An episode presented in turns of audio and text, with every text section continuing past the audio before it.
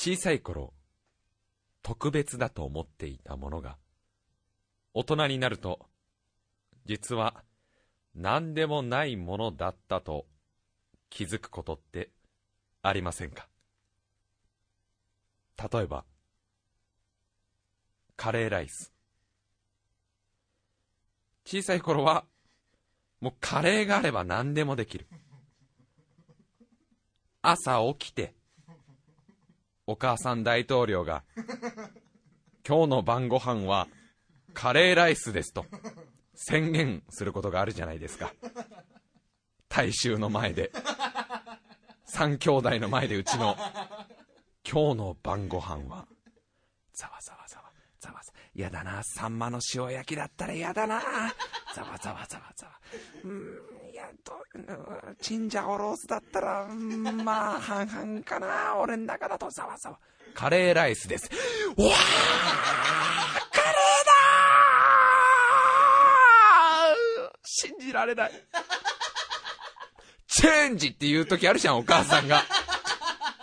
その、アメリカ国民にとってチェンジって言われた時の盛り上がりと同じぐらいの、カレーライスって言われた瞬間の、あのテンションの上がりっぷりと、その日一日はもう骨の一本折れても大丈夫だよ、みたいな。それぐらいの時あるじゃん。もうゲームボーイをドブ側に落としても、晩ご飯がカレーライスだったら、少しは、も、持ち直せるぐらいの、まあ全部は無理だよ。ゲームボーイなくなっちゃってるから。だけどこの涙も少しは止まるわぐらいの、あの偉大だったカレーライスってさ、こうやって二十歳を過ぎてさ、一人暮らしとか始めると、もう、ちょっと下の方だよね、ランク的には。金もなくて、買い置きもね、もうカレーでいいかぐらいになるじゃん。何なんだろうね、あの転落加減。そういうものはね、たくさんあると思うんです。なんか、ちっちゃい頃、こうだと思っていたことがね、大人になると、実は何でもない。誕生日の価値とかも下がるじゃない。小さい頃誕生日っつったらなんで1年に1回じゃねえんだよ、もう。いいよ、俺は1年に20回ぐらいあっても困んねえよ。母ちゃんも20回ぐらい産んでくれ。産み直してくれ。もう出しちゃ引っ込めて、出しちゃ引っ込めて。もう、なんかその、じゃあ分かった。肩まで一回産んでから、もう一回引っ込めての、その、半分誕生日みたいのたくさん作ってくんねえかなぐらい、誕生日来ねえかなって思ってたじゃん。それが大人になると、ああ、また、こうやって無駄な一年を過ごしちゃったんだな。ってな、なるわけじゃん。特に女の子なんかはやっぱ嫌でしょ？誕生日ってものが来ることが。ああ、どうしよう、私もう、来月でもう45だわ、みたいな。その人ずいぶん引っ張ってんなって。もうそろそろ腹くくれやと思うけど、そういうのあるよね。あのー、おばあちゃんにも、おばあちゃんじゃない時があったって初めて知った時すごいびっくりしなかった？おばあちゃんっておばあちゃんのまんま出てきて、おばあちゃんのまんま小学校に行って、おばあちゃんのまんま恋をしておじいちゃんと、今に至るってずっと思ってたわけじゃん、ちっちゃい頃って。で、それがさ、なんかの表紙でこう、おばあちゃんが若かったからはね、とか、おじいちゃんとの結婚式の写真よって見せてもらった時、その若いおばあちゃんがいるじゃん。もうものすごいショックじゃなかった、その時。おばあちゃんっておばあちゃんじゃない時もあったんだって。そういうの、あるじゃん。日本は赤色じゃないって知った時がすっごくびっくりしたの。うちね、地球儀があったのよ。ちっちゃい頃から家に。結構大きい地球儀があって、で、まあ僕はなんていうかね、もう、あのー、世界に常に目を向けている少年だったから、グローバルな子だったから、あ、もう絶対この先国際社会になると。インターネットってものが多分普及して、もう世界各国のエッチな動画とかが見られるようになるに違いない。で、まあ幼稚園ぐらいで思ってたから、これはもう、ね、今のうちから覚えといた方がいいっつって、しょっちゅうそのさ、地球儀で遊んでたのね。で、うちの地球儀は分かりやすいように、色で分けてあったの、国が。ちゃんと。あの、アメリカは黄色とか、中国は橙色とか。で、日本は真っ赤な色、赤色だったの。で、本当に俺は宇宙から見た時の地球は、本当に日本は赤色で、アメリカは黄色で、中国は橙で、ロシアは青色で、みたいな、フランスは黄緑色で、イギリスは紫で、みたいな風に、本当に思っていたわけよ。で、幼稚園の時友達が遊びに来て、うちにでっけえ地球儀あるんだぜ、つってさ。結構本当になんか買ったら多分1万以上するようなちゃんとした地球儀だったのよ。で、自慢するわけよ。俺の地球儀でけえだろ、つって。いや、まあ、この宇宙から見たら日本はね、赤色なんだよ、とか、アメリカ黄色なんだよって話したら、なんかその友達が俺に嘘を教えるわけだよ。いやいやいやいや、いやいや、何言ってんの、シラちゃんと。宇宙から見たら、全部大体同じ色だよ、みたいなことを言うの。バカ言っちゃいけねえとそれで本気の喧嘩だからね。友達は宇宙から見たら日本は、まあ、まああれだろうな。多分緑色がほとんどのところと、まあ、多分ちょっとその、あれだよ、僕たちが住んでるみたいなところは、多分ビルの色とかだから、そういうとこは多分白黒見たくなってるし、まあところどころその、茶色っぽいとこもあったりとか、まあいろんな色だけど、まあ基本は多分大陸だから緑色に見えるんじゃないかな、みたいなことを言ってたバカなこと言うやつだったんだよ 頭がり。真っ赤だっつーの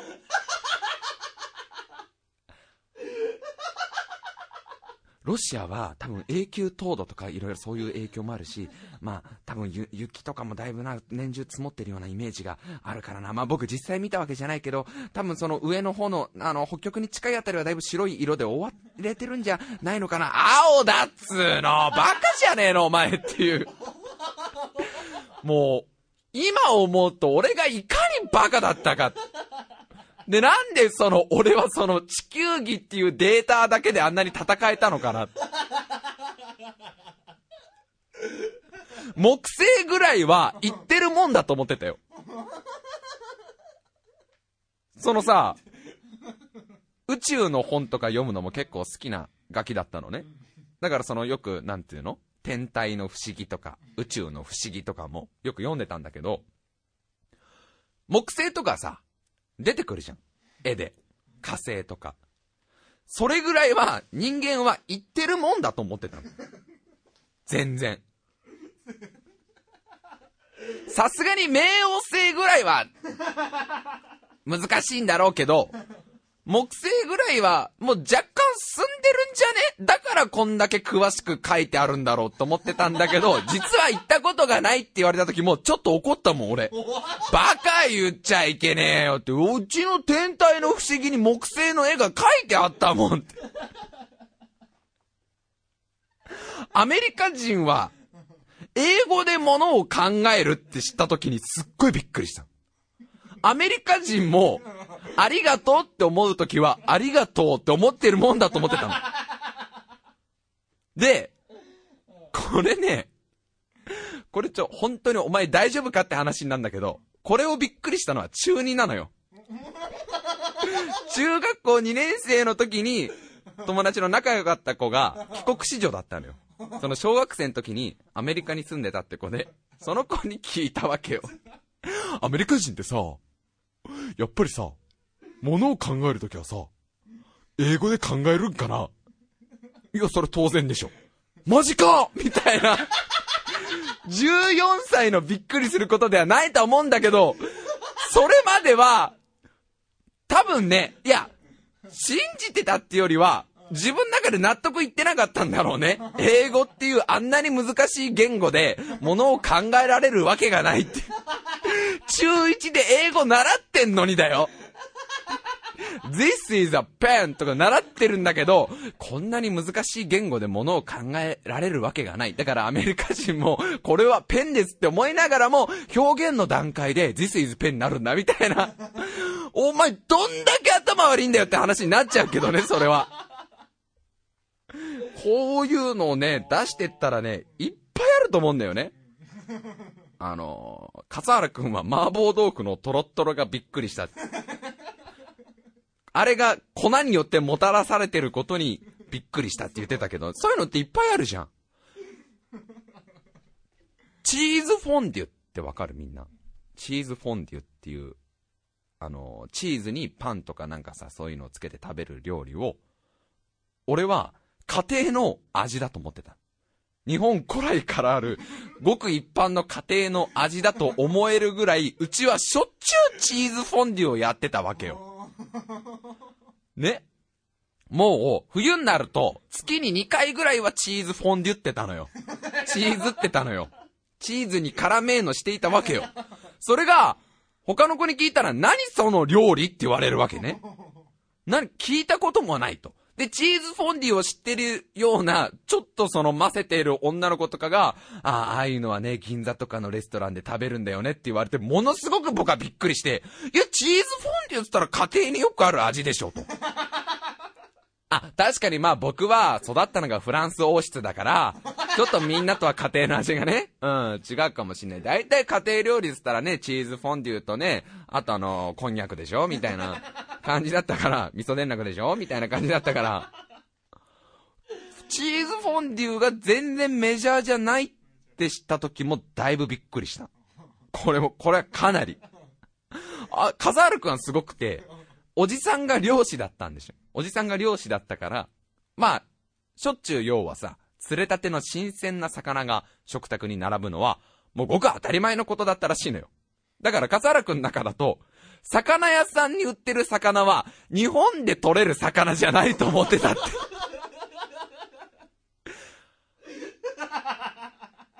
すごいよね、それね。ちっちゃい頃だからあんまりさ、その、アジがまだ生きてた頃とかわかんないわけじゃん。その食卓に並ぶさ、マグロとかサンマとかアジってさ、あのまんまで泳いでると思うぐらいバカじゃん、ガキは。あ、なんかなんていうの？もう、あのー、あの、お腹からナイフを入れられて、パックリは分けられて、綿を抜かれて、いい具合に塩焼きされた状態で海を泳いでるもんだと思うぐらいバカだから、そんなね、スーパーにいくらアジとか並んであっても、それが自分が食ってるものとはリンクできないんだよね。で、さらに笠原くんちはそんな買わないでも、マグロとかアジとかそんなのは、どんどんどんどんうちには入ってくるから、買わないでもって感覚すらないんだよね。みんな当然だと思ってるから、魚屋さんには珍しい魚が置いてあるな、みたいな。え、これは南米あたりで取れる？アジ。ああ、日本にもね、アジって魚があるんだよ、ぐらいに思ってたって。ばっかだよね、子供って。なんでバカなんだろうね。あのー、ちょっとね、壮大な話になるんだけど、僕が小さい頃大好きだったことでね、布団で寝るじゃないですか。で、布団の四隅。皆さんもちょっと想像してください。布団の四隅端っこの部分に、なんつうのかな、ちょっとこう膨らんでんの分かります？四隅が。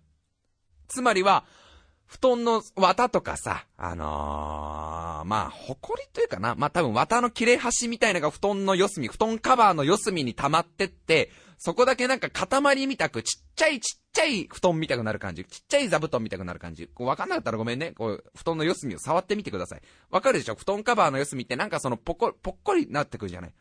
あれを触るのが大好きだったの。ちっちゃい頃。で、僕は、指しゃぶりが全然治んなかったの。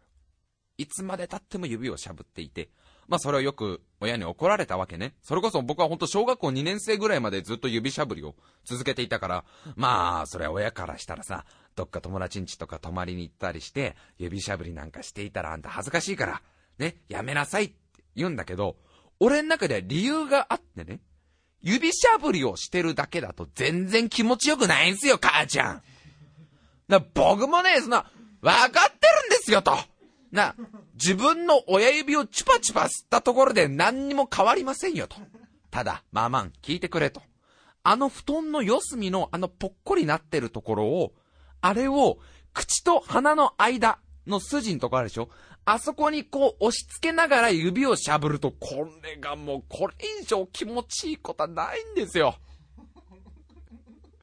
もうたまんなく気持ちいいんですよ。あの布団の四隅の角っこの部分を、ね、口と鼻の間の部分にこすりつけたりとか、口の周りにこうこすったりとか、ほっぺたで頬ずりしながら指をしゃぶるときの、あの安心感ったらね、ないですよ。母ちゃん。ってことを、5回ぐらいお母さんに説明するわけ。僕はしたわけ。ママンに、ママンにっていう。一応ほら、フランス王室でってことに言っちゃってるから、あんまり母ちゃんとかお袋とか言うとバレちまうからよ。な。埼玉県育ちってことがバレちゃう。フランスではママンって呼ぶから、ママンに説明するわけね。だけど全然、は、理解してくれない。で、もちろんこれは、友達とかにも、ちょっとね、友達とにも、ストレートには言わないんだよ。なぜなら指しゃぶりってもう恥ずかしいことだっていうのは、自覚はあるから。やっちゃいけないことってのは散々親に言われてるから、そこの自覚はあるから、友達にその指しゃぶりの時にさ、あの布団の四隅をこすりつけると気持ちいいよね、みたいなことを言わないんだけど、さりげなく、あの布団の端っこを使うの気持ちいいよね、みたいなこと言っても、友達はみんな、何それみたいな感じだったわけね。んで、これがちょっとこう、時間が過ぎましてね、僕は小学校3年生ぐらいの時に、正体を見ちゃうわけよ。あの四隅が何なのか。それまでは知らなかったの。あの布団の四隅のあのちょっと膨らんでるところが、一体何なのかは知らなかった。布団のもともと布団についてるもんだと思ってたの。そういう布団の性能一つの。だから俺布団選びそこだったんだもん。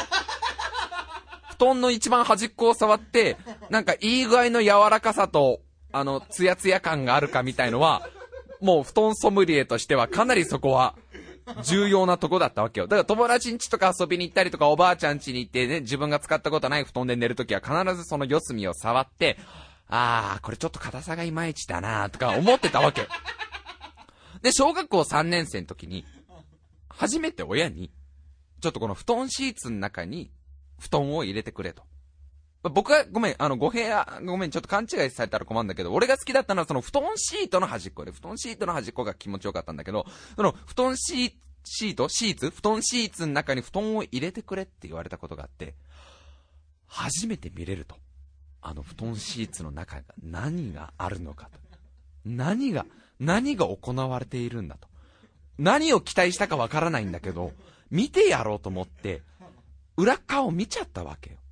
そしたら、そのなんか、布団の切れ端みたいなやつだったりとか、麺の切れ端みたいのが溜まって詰まって、要はもうゴミみたいのが端っこに詰まってるもんなわけじゃん、あれって。それを見ちゃった時に、なんか良くないんだ、やっぱりと。これを触ることはと。なんか、だいぶショックだったんだよね、やっぱりね。自分が信じていたものが、ただ単にシーツの端っこになんかカスが溜まっただけみたいなもんだったって思った時に、なんだ、そんなもんを俺は喜んで触っていたんだ。なんか、ダメだな。いつまでも子供じゃ。って思ったわけよ。俺も大人の階段登んなきゃな。盗んだバイクで走り出してやるか。20メートルぐらい走ったらちゃんと返すけど、もちろん。ショックで、やめたのよ。その日から。で、指しゃぶりもセットでやめるわけ。つうか指しゃぶり自体のその価値なんて俺の中だとも全然ないから。言うても全然あいあいつは大したことないから。その、その、一緒にやると気持ちいいなぐらいだったから。で、ぴったりやめたわけ。で、さらにまた時間が流れて、中学生になった時に、あるこのドキュメンタリー番組を見ていてね。指しゃぶりっていうのは、赤ちゃんだった頃に、お母さんのおっぱいを吸うわけじゃないですか。もうチュパチュパチュパチュパ。もう、たまんね、うまうまいなぁ。母ちゃん焼肉食った次の日は、最高にうまい。いい具合にこのね、油が乗ってね。ああ、やっぱ、こ、母ちゃん、明日も頼みますよってこう、思うわけじゃん。ね、レッドボーヤの頃は。赤さんの頃は思う、思うわけじゃん。うちの母ちゃんでちょっと甘みがあってたまんねえ。もう言ってるだけでムカムカしてくるけど、胸が。まあ誰しもが経験するでしょあの時の、その、たまんねえな、この、このボトルキャップ、みたいな。このボトルキャップからたまんねえ汁が出てくるぜ、みたいな。もう、もう言ってて、本当に嫌だわ、これもう。本当に嫌だわ、言ってて。あの時の記憶が、こびりついてるんですと。あの時の幸福感をまた呼び戻したいがために、親指を吸っちゃうんですよ、みたいなことを言ってたの、言ってたの。でね、まあ中学生の時だよ。それを見てさ、あー、なんだ、そうなんだ、指しゃぶりって、あー、なんか気持ち悪いな、みたいなこと思うわけよ。ちょっと待てよと。俺が大好きだった。指しゃぶりはあくまでサブで、俺が大好きだったあのメインの布団の端っこはだよと。あれは何だと、じゃあ？俺ん中だと、その乳首を連想させる親指りはサブな、親、親しゃぶりはサブなわけよ。指しゃぶりは。親しゃぶりって、今、カザール君が言うまで気づかなかった。親しゃぶりってすごいね。親しゃぶりってあれでしょ？僕とかカザール君みたいなこと言うんでしょ？いつまでも。親のすねをチューチューチューチュー。もうね、お母さんは歩けないぐらいね、すねがなくなっちゃって、もうテロンテロンなんでお母さんのすねを。もっと吸わせてみたいな親しゃぶりだけど、指しゃぶりはサブで、メインだったあの布団の端っこは、あれ、乳首だったんじゃねえかと。つまりは、あの、あの、ママンのね、ママンズ乳首に似た、あの布団の端っこを俺は、この口の周りにこすりつけるのが気持ちよくてしょうがなかったんじゃねえのかと。自分が赤ちゃんだった時、自分がまだ0歳だった頃、主食が母乳だったわけだよ。もう、ね、毎日のように飲んでいたあの母乳をね、こう、の、飲もうとした時に、その、ターゲッティングが外れて、この口の周りにお母さんの乳首が当たる瞬間あるでしょ？あの、ああ、もう飲みて飲みてえのあの感覚が楽しいのを、俺は DNA レベルかなんかで記憶して、大の寝室がもうしっかり焼きごてでね、焼き付けて、忘れらんないから、あの、布団の端っこを、こう、顔中にこすりつけたりとか、特に一番好きだったのは、この鼻と口の間に、こう、こすりつけるのが好きだったのは、僕が今まで信じていたもの。僕がその、もう物心ついた時からやってんだよ。俺、記憶力いい方だから、ほんと4歳ぐらいの記憶からあるんですよ。4歳ぐらい、幼稚園入る1年ぐらい前からやってる思い出があんの。で、小3まで、もう、もう俺これをやれる仕事に就こう、みたいな。これをやっているだけでいい仕事ないかな、みたいな風に思って、これ、この布団の端っこに囲まれた生活がしたい。世の中の地面が全部布団の端っこの、あの、なんとも言えないとこになればいいのにぐらい思っていたわけよ。それが全部、お母さんのおっぱいの先っちょを再現しているものだと、分かった瞬間今でも辛い。その時の中学生の俺のその時の衝撃を思い出すと。そういうのみんな結構あるんじゃないかと。カサール君はすっごいバカだったから、弟が、あ、カサール君ってちなみに目の前でね、ゲラゲラ笑ってる AD カサール君はね、お母さんが自分の弟を妊娠してるとき、自分はずっと、子犬を妊娠してると思ってたと。意味がわかんないよね。何の根拠で、お前は自分のお腹の中に子犬がいると思ったの？え、なんか、それは、なんか、何大型犬に後ろから疲れちゃったことがあるとか、そういうわけじゃないんでしょ？なんか、通称ドッグって言われている、凶悪犯みたいな方に、その、ね、刑務所の中で、ちょっと新入り、ケツ稼せや、みたいなことを言われた記憶があるとかじゃないんだよ。だけど、なんとなく、お母さんが弟を身ごもってるっていうか、お腹の中に僕の弟がいるんだったら、僕のお腹の中には犬がいるんじゃないか。もうさ、飛びすぎてるよね。すごいよね、それね。穴を、穴をどんどん掘ってったら、ブラジルに行くのかなって誰しもが思うじゃん。ん？って言われたけど今。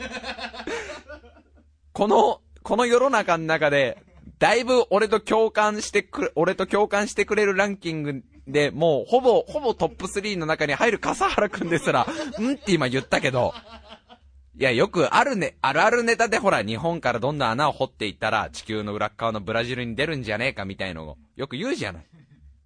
あれが可能なのかって中学生の時聞いたのよ。理科の先生に。ね。理科の先生に僕は長年疑問なことが一個あるんですけど、もし、日本を、日本からどんどんこう穴を掘っていけば、ブラジルには着きますかね？って言ったわけよ。まあ、少年の悩みだよ。14歳の多感な頃の悩みだから、理科の先生もすごく丁寧に、地球の真ん中はね、ものすごい高熱と圧力で、こう、もう渦を巻いてるような渦というか、ものすごいこう、状態だから、今の技術っていうか、いやもう、どんな技術が発展しても、そこの中に入っていくことは無理なんだよ。いやいや、あの、先生違うんです。先生違うんです。あの、そういう圧力とか熱とかも、全部一回抜きにして、掘ってったら、ブラジル行きますかねだからね、白井くん、地球の中っていうのは、ほんと凄まじい力で、もう、ものすごい力でぎゅうぎゅうになってるだろうし、もう本当に熱っつってもそんな熱いとかじゃない、ものすごいこう、だから先生聞いてくださいよ。そういうのは全部なくして、ブラジルには行けますか？そういうのなかったらいけるんじゃないか。いけますか先生みたいな。あの時の理科の先生は、こいつ本当にバカだと思ったんだろうね。何をお前は確認したいんだと。いや、それがあるからいけねえんだよって何回も言ってんのに、それなかったら何でもできるよ、お前、みたいな。先生、人間は空を飛べますかって言ってんのと同じだからね。いや、もし重力がなかったら、みたいな、そういうレベルのことを俺は中学生でも言ってたってことになるからね。もうみんなに募集したいのはね、まあいろいろちょっとこう、あっちこっち行っちゃったけど話題が。ちっちゃい頃、信じていたものが大人になって崩れた瞬間もしくは、こういうものが崩れちゃいました。ね、最初のカレーライスとか、まさにそうじゃん。カレーの、カレー、あと雪ね。あれ？カザールくん、あ、なんでそんな？いや、ゆ、雪。あ、カザールくんは今でも上がんだ。あ、な、お前めんどくせえな。雪ってさ、もうなんでもないっていうか、むしろ降ったら、うわっと思わんねいや、あれだよ、これも例えば、なんかもう自分がなんかその一週間ぐらいのお休みをもらってだよ。なんかその箱根の温泉街に行ったりとかさ、なんかちょっとした旅行に行って、で、温泉の露天風呂入りながら、こう、雪がハラハラハラハラと落ちてきて、隣とね、両隣にはもうグラマラスな金髪の美女が二人いて、で、お湯かなと思ったら全部札束で、私はこの石を買って全て成功しましたみたいな、状況あるじゃん。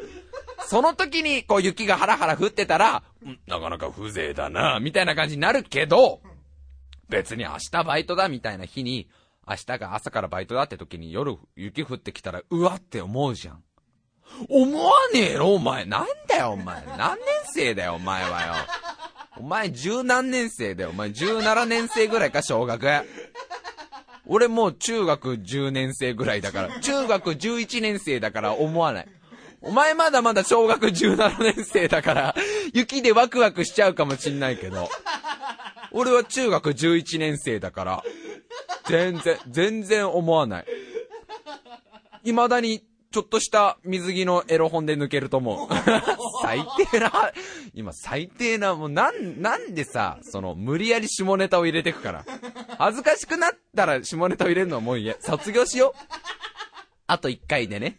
あ、来年、あ、来年から頑張る。今年はまだ、まだ大丈夫。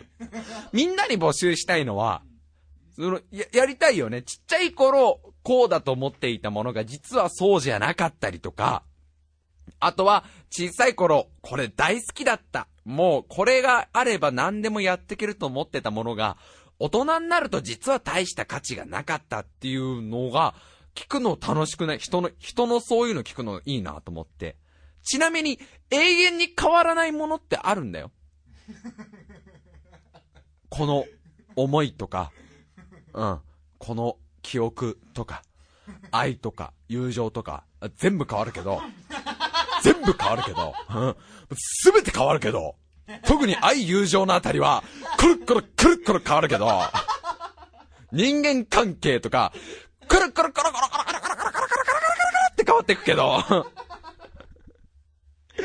何一つないけど、一個だけ永遠のものがあるとしたら、クリキントンのポジションね。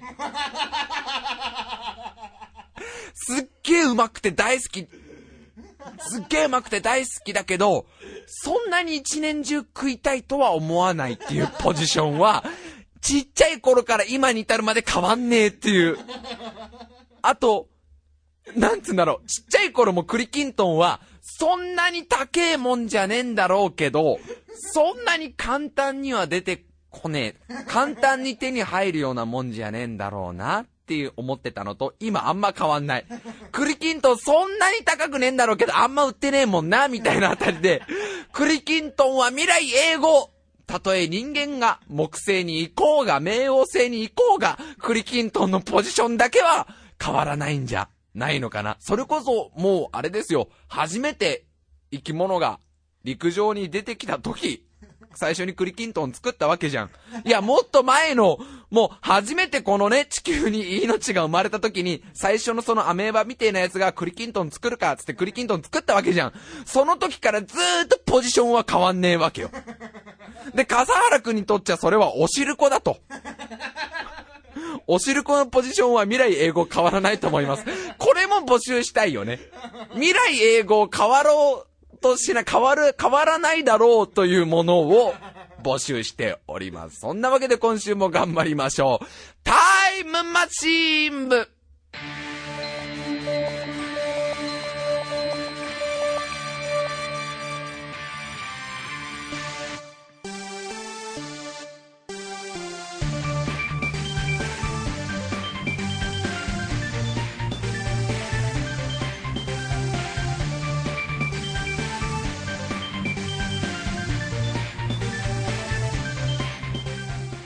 今週も始まりました。タイムマシン部お相手を務めさせていただきます白井亮でございます。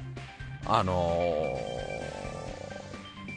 ー、ちっちゃい頃料理とかさやっぱり自分でやりやってみたくなるじゃん。なんかお母さんが毎日作ってんだから俺にもやれんだろうと思って。小麦粉に水を入れて混ぜて焼けばなんかになるって。何の根拠もないんだけど思って。それやりたいってお母さん大統領にこう、書い、ね、言ったわけよ。真実書を書いて出したわけよ。母大統領よと。あのー、私たち国民は、あの、小麦粉というものがどういう風なものになるかを知りたいのですったら、バカ言うなと。何言ってんだお前って言ったら、あの、お父さん国務長官がいるじゃん。お父さん国務長官が、まあまあ子供たちがやりたいって言うんだから、なんかやらしてやればいいじゃないかみたいな、そんな、そんな小麦粉さて減るもんね、そんな減るけど、高いもんじゃないんだからっつって、まあお母さんももう半ば切れながら、じゃあややればいいじゃないなんでもっつって、ワクワクしながらその小麦粉をボウルに出して水を入れて混ぜて、フライパンで焼いたら何にもなんねえっていうすっげえショックだったけど、ちっちゃい子供ながら、焼きながら、これは何にもならねえぞって途中でわかる感じね。で、笠原くんはそれがどんぐりだったっていう。どんぐりを焼いてみても何にもなんねえなっていう。そういうのあるよね。そういうのあるよね。今週はね、あのー、ものすごく今週にぴったりなメールが来てるんで、ちょっとね、それを先に紹介させてもらいましょう。えー、ついにあの授業が係様、ラジオネーム、タカ。小学校6年生ですね。小学校6年生女子、タカ。白井さん、AD 笠原さん、こんにちは。最近 AD 笠原さんの笑い声に恐怖感を感じているラジオネームタカです。お今、まさしく、まさしくおののいてる。今絶叫だね、もう。白井さん、ついこないだ、学校で、あの授業がありましたよ。そう、白井さんが大好きな保険の授業です。不覚にも私は授業が始まる寸前までそんな授業があるとは知りませんでした今までの保険の授業は薬物乱用とかエイズウイルスなどを習っていたんです気づいた時にはすでに遅し学校から逃げ出す暇もありませんでした。私は授業中うつむき加減で九九を頭の中で唱え先生の話を聞かないという自己防衛策に乗り出しましたがそんな甘っちょろい考えは虚しくも通用しませんでした。そしてその内容といったら白井さんがいつもおっしゃっているような下ネタとは比べ物にならないほど生々しく耳を塞ぎたくなったほど私にはショックでした。その後に食べたお弁当のエビフライの味は忘れません。今でも思い出すたびに鳥肌が立ちます。保険の授業が終わった後大人は何故に子供にこんなことを教えるんだろう。大人は一体何がしたいんだ？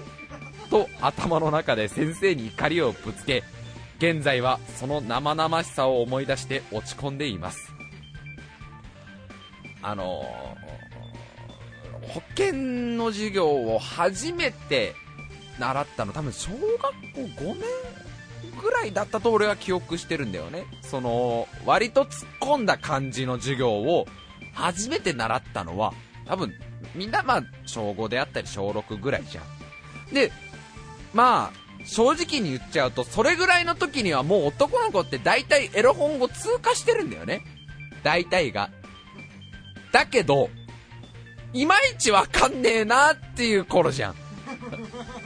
エロ本、エロ本も大体、その、公園じゃん。エロ本っていうアイテムが落ちてるマップは、まだ一作目の頃はね、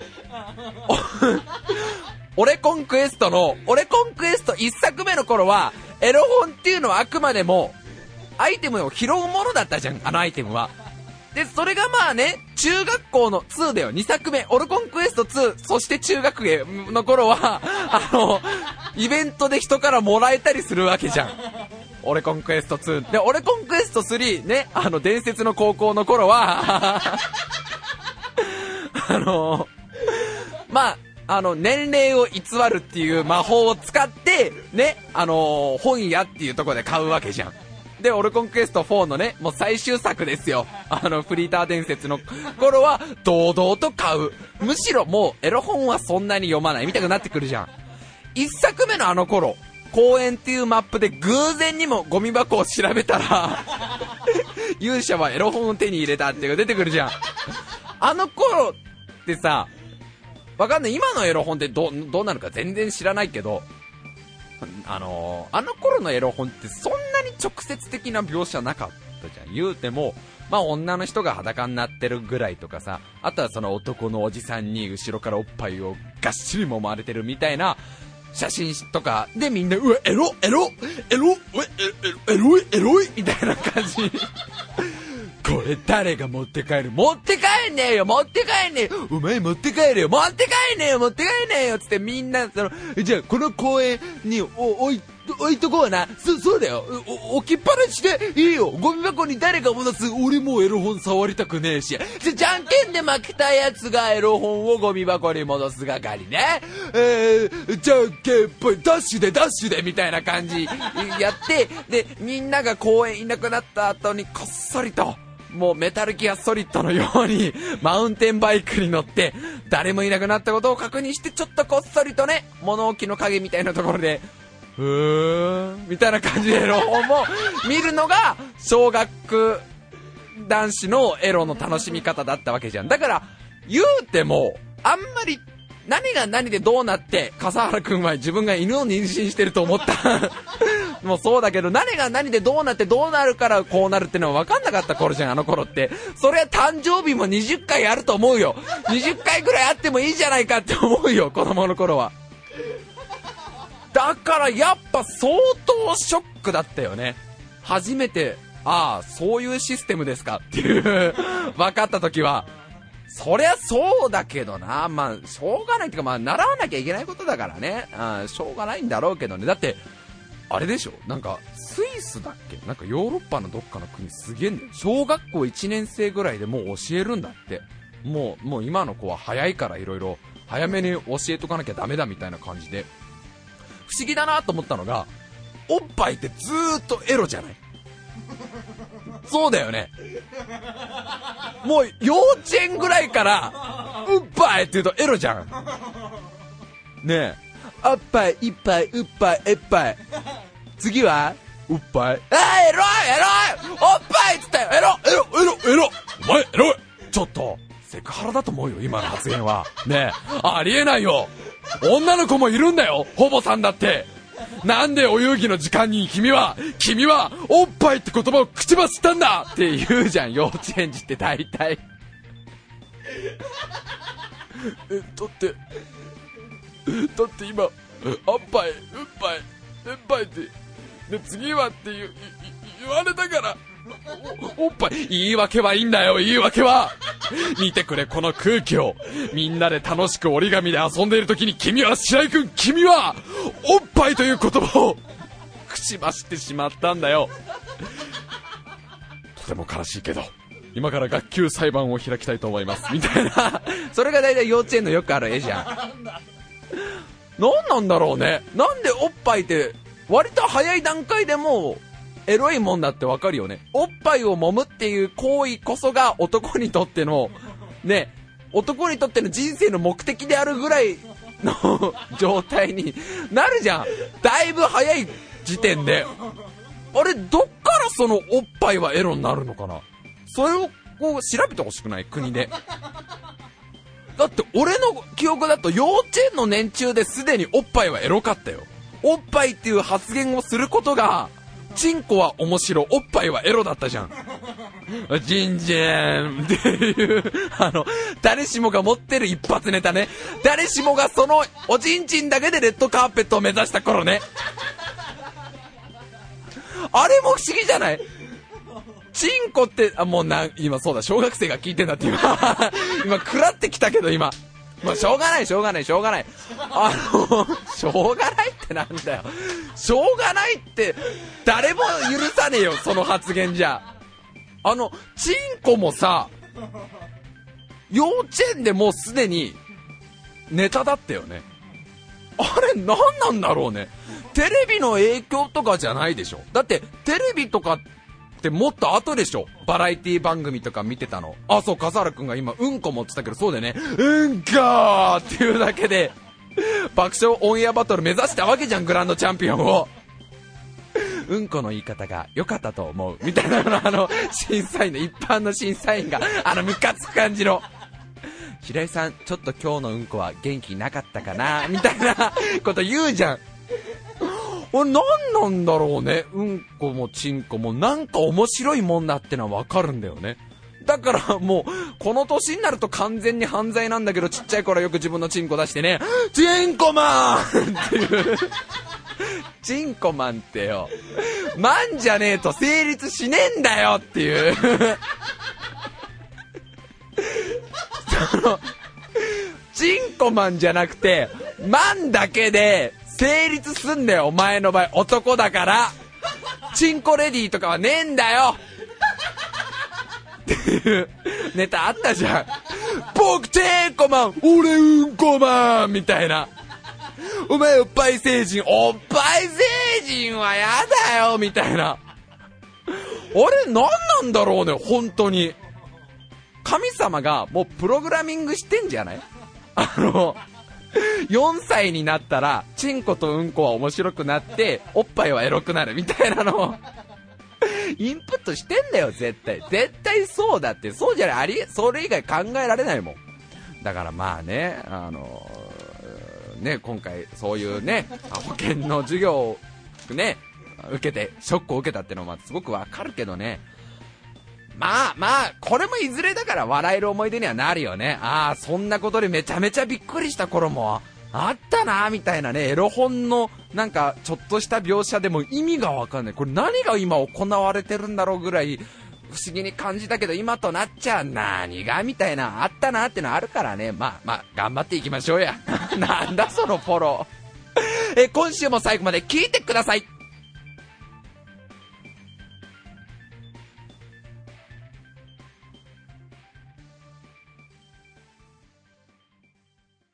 ほんと不思議だよね。そのおっぱいについては。でさ、いつ頃からその、人によっては足とかさ、まあ、僕で言うとこの鎖骨とかさ、分かれてくわけじゃん。そのおっぱい離れ的な、本当の第二の父離れ的な、もうな、なんだよそれも。自分で言って最悪だわ今の。第二の父離れが、セカンドシーズンあるじゃん。グッバイバストセカンドシーズンが。あれもまた、いつ頃だったっけなと思わない？だって、中学生ぐらいまでは、全然、おっぱいでいけたと思うんだよ。おっぱいでいけたってなんだよ。そのおっぱい、おっぱい大好きだったわけじゃん。みんなおっぱい、おっぱい、おっぱい、おっぱい言ってたじゃん。中学生ぐらいでも。おっぱいの感触と二の腕の感触って似てるらしいよ。つって、ちょっと太っちょのね、こう、捕まえてよ、山田くん。俺の中だと山田くんだけど、山田くん捕まえてよ、その二の腕を揉ましてもらって、これがおっぱいか、みたいな風になってる頃じゃん。高校ぐらいからかななんか何フェチとかお前何フェチなの？つって、俺足首フェチとか、おー、フェチですなとか、俺土踏まずフェチとか、もう絶対こいつ将来ド M だなみたいなやつとか。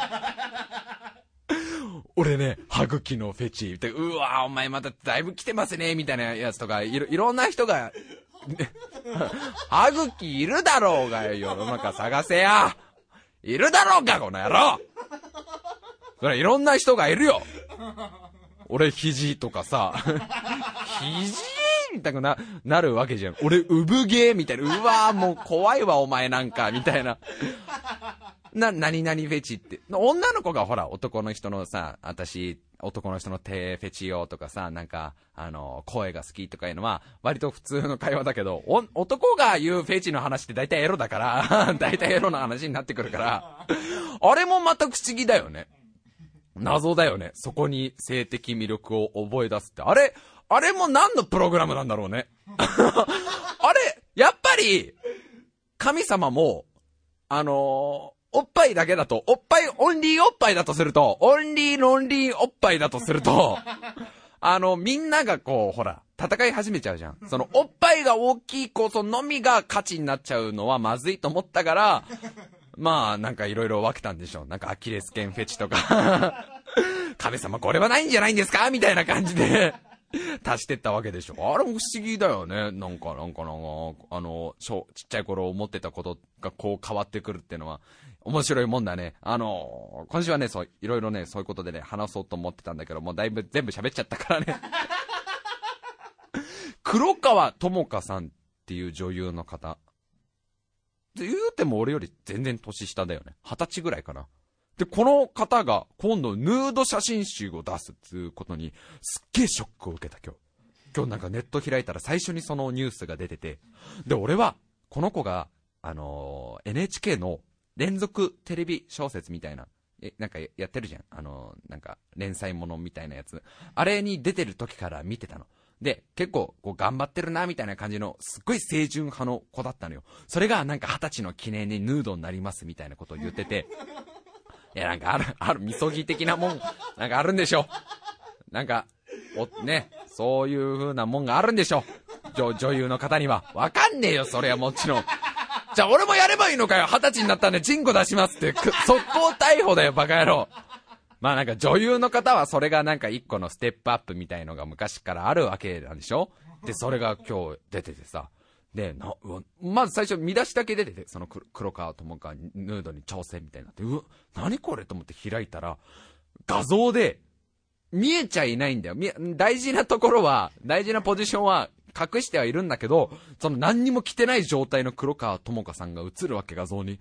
なんかもう、言いようのないこのショック別に嫌だとか悲しいとかじゃないんだけど、俺ん中だとその、連続テレビなんたら小説ドラマ、あ、全部、全部今言ったんじゃないの？なんか抜けてた今。連続テレビ漫画小説ドラマみたいな。ジャッジ、ジャンル変わってんじゃん。ね、なんか、連続テレビ砲丸投げ小説ドラマみたいな。毎回砲丸投げの選手たちにスポットを当てたドラマをやってるやつ。みたいなのに出てた頃、あの、まだ言うても10歳ぐらいの頃の、あの頃の黒川智香さんのイメージがやっぱ強すぎるから、ものすっごいショックだよね。なんか、あの、あ、もう、そう、そういうの、なんつうんだろうね。親戚の子を見てるような感じなのかな感覚的に。なんか気持ち悪いや、今の。俺、俺そんなこと言ってるやついたら気持ち悪いと思うなと思った瞬間があった、今。だか、俺の横に俺がいた。なんだよ、それ。気がついたらあいつがいた。ね、今から一緒にね、あいつを殴りに行こうかの歌で有名だった。いやいやいやだろ。なんでそのメロディーの部分をタイトルにすんだよ。あのドラマみたいに気がついたら俺がいた、今。で、お前それ気持ち悪いよ、今の。なんか今の、今の話気持ち悪いよって今言われた。ファイナルファンタジー13買った？俺買ってね。だから何もわかんねえ。映像が綺麗だな。なんか聞いたらさ、一本道なんだってね、マップが。俺あんまりややってないから何も言えないんだけど、その、ずーっと一本道で進んでいくような感じらしいよ。ストーリーもママップも。で、なんかこれは買う前から知ってたんだけど、あ買う前って買ってないんだけど、その、出される、あの、発売される前から流れてた情報なんだけど、レベル上げが制限されてるみたいな。この物語のここまでは、これぐらいのレベルです。これぐらいのレベルまでしか上げれませんよみたいのも決められてるっていうのを俺は見て、それでちょっとなんか、うん、僕の中の RPG っつったらね、ひたすらレベル上げしまくってね、もうボス、どんだけ偉そうなこと言ってるボスキャラをもう雑魚キャラ扱いしてね、もう何にも聞かないよ君の攻撃は。世界征服したいんだろ？その前に僕を倒さなきゃダメじゃないか。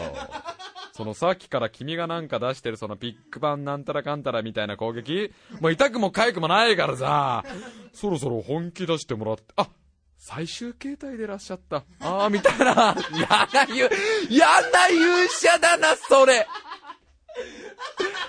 嫌な勇者だね。はいはい、お決まりのいてつく波動ね。はいはい。まあやれて、ね、それ出されても別にいいんですけど、そもそもオタクのその灼熱の炎みたいのが、私たちにとっちゃと、ね、ちょっとしたハロゲンヒーターぐらいにしか思えないんで、みたいな嫌な勇者。それになりたいじゃん、俺は。俺は RPG の中で。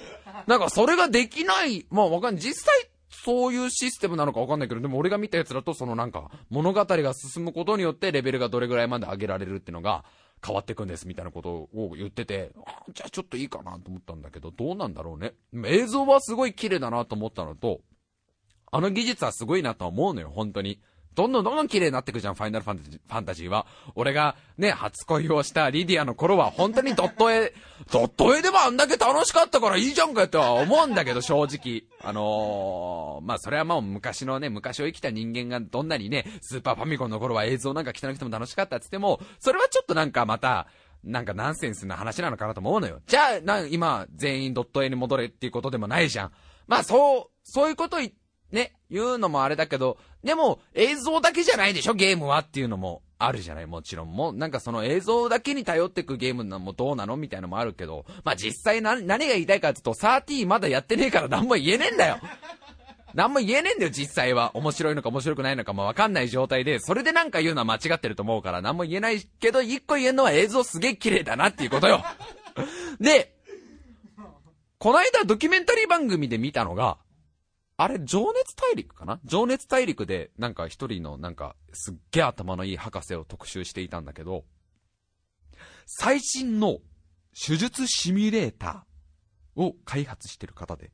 で、な、なんだ、そのシミ、手術シミュレーターはなんだっつったら、その、難しい手術とかをする前に、いきなしね、ぶっつけ本番でやるよりは、極力いろんなシミュレーションを繰り返した方が、その、なんていうのかな、患者さんに対する負担もないし、手術にかかる時間もね、どんどん短くて済むから、あの、いいこと尽くしだから、今かなりシミュレーションみたいのをするんだと。なんかその、ね、包茎手術も、なんかいきなし、チンコの皮切るよりは シミュレーションで何回も、その、居合の達人が、あの、竹をサクって切る練習をするみたいに、一発でサクってこう、余り顔を切れるように、上のクリニックの方々が多分やるんでしょう。居合抜きの、ね、容量で、さやから一瞬でメスを引き出して、その俺どういう手術してんのか知らないからわかんないから、ね、あの、受けたことないからもちろん、あの、チンコプラオンで出す、出してる患者に向かって、スパーンスパーンってもう目にも見えないメスさばきで、で、そのお医者さんが、カチャンってメスをしまったら、はらりと皮が落ちるみたいな、それの練習みたいのを、それの練習みたいのって、もう、すっげえ怒られるわ、これ。いや、真面目な話、やっぱり手術ってのはさ、すごい負担がかかるから、なるべくシミュレーションをたくさんして、最短で、最短で一番安全な方法で、患者さんを助けられる方法を、や、なんか、やるっていうね、あの、探すっていうのが、今の主流なんだと。で、今の手術シミュレーターってほんとすごくて、なんか、その患者さんのその 3D の映像でなんかその、ちゃんとどこにどういう骨があって、どういう血管が通っていて、どこが悪くて、その腫瘍もどこの位置にあってみたいのが、ちゃんとスキャナーみたいのでわかるみたいな。だからその、一回おね、お腹を開いて、その腫瘍を探す時間もなくていいみたいな、どれぐらい皮が余っちゃってて、もういいよ、そっちに戻ったら本当になんか、いろんな人に怒られそうだから、もうそれ、それはもう、なんかここはなんかね、すっごい痛いらしいんだよね、火星包茎手術ってやった後がね。なんだよ、そ なんだよ、その、その、なんだよ、その、もう、あの、真面目な話から逃げようとしちゃダメだよね、本当に。なんか、その、それの最新のシミュレーターがやっててこの間、すごいんだよ。なんかね、部屋自体がどっかの宇宙戦艦のなんか、ほんとオペレーティングルームみたいな感じで、で、そのシミュレーターをやる人は、手になんかグローブみたいのはめんの。で、そのグローブは、なんかいっぱい電気みたいのが、電気、電気ってか、で、電気みたいのがってなんで。常に雷を帯びてるんだよ。なんかキルアみたいな感じなの。ダメだよ、ハンターハンター最近やってないからみんな分かってくれない。でも大丈夫。再来週からやるから。あの、手袋みたいのはめて、そこになんかコードみたいのがこう刺さってて、で、それが天井にこう繋がってるわけ。いろんな機械繋がってんの。で、それは何を表現するかっていうと、手触りを、もうシミュレートできんだと、今のは。その臓器がどういう手触りとか、例えばその、お腹をなぞってって悪い腫瘍がある人だったら、どっかポコってほら腫瘍が浮かんだりとかするじゃん。その時の感触とかもわかるんだ。すごくねそれ。もう、おっぱいが触れるわけだよ。どこにいても。誰もいなくても。なんだよ、それ。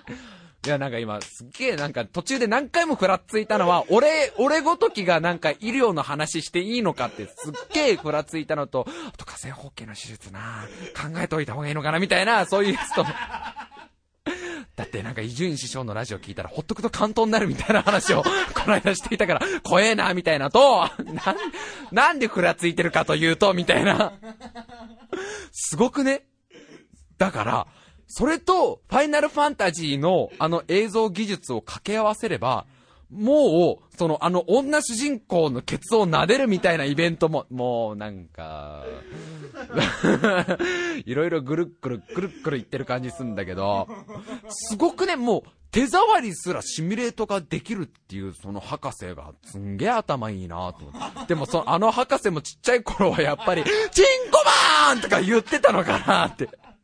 すっげえいい博士なんだよ、なんかもう、すっげえ優しそうで、なんか今までに発明したものも、もの、もなんかたくさんあって、どれもこれも頭いいなって思ってたんだけど、やっぱりああいう博士でも、うんこブリブリあのー、ごめん、ブリブリっていう表現はどうかな実際君、うんこするときブリブリって言う？言わないよね。そうなんです。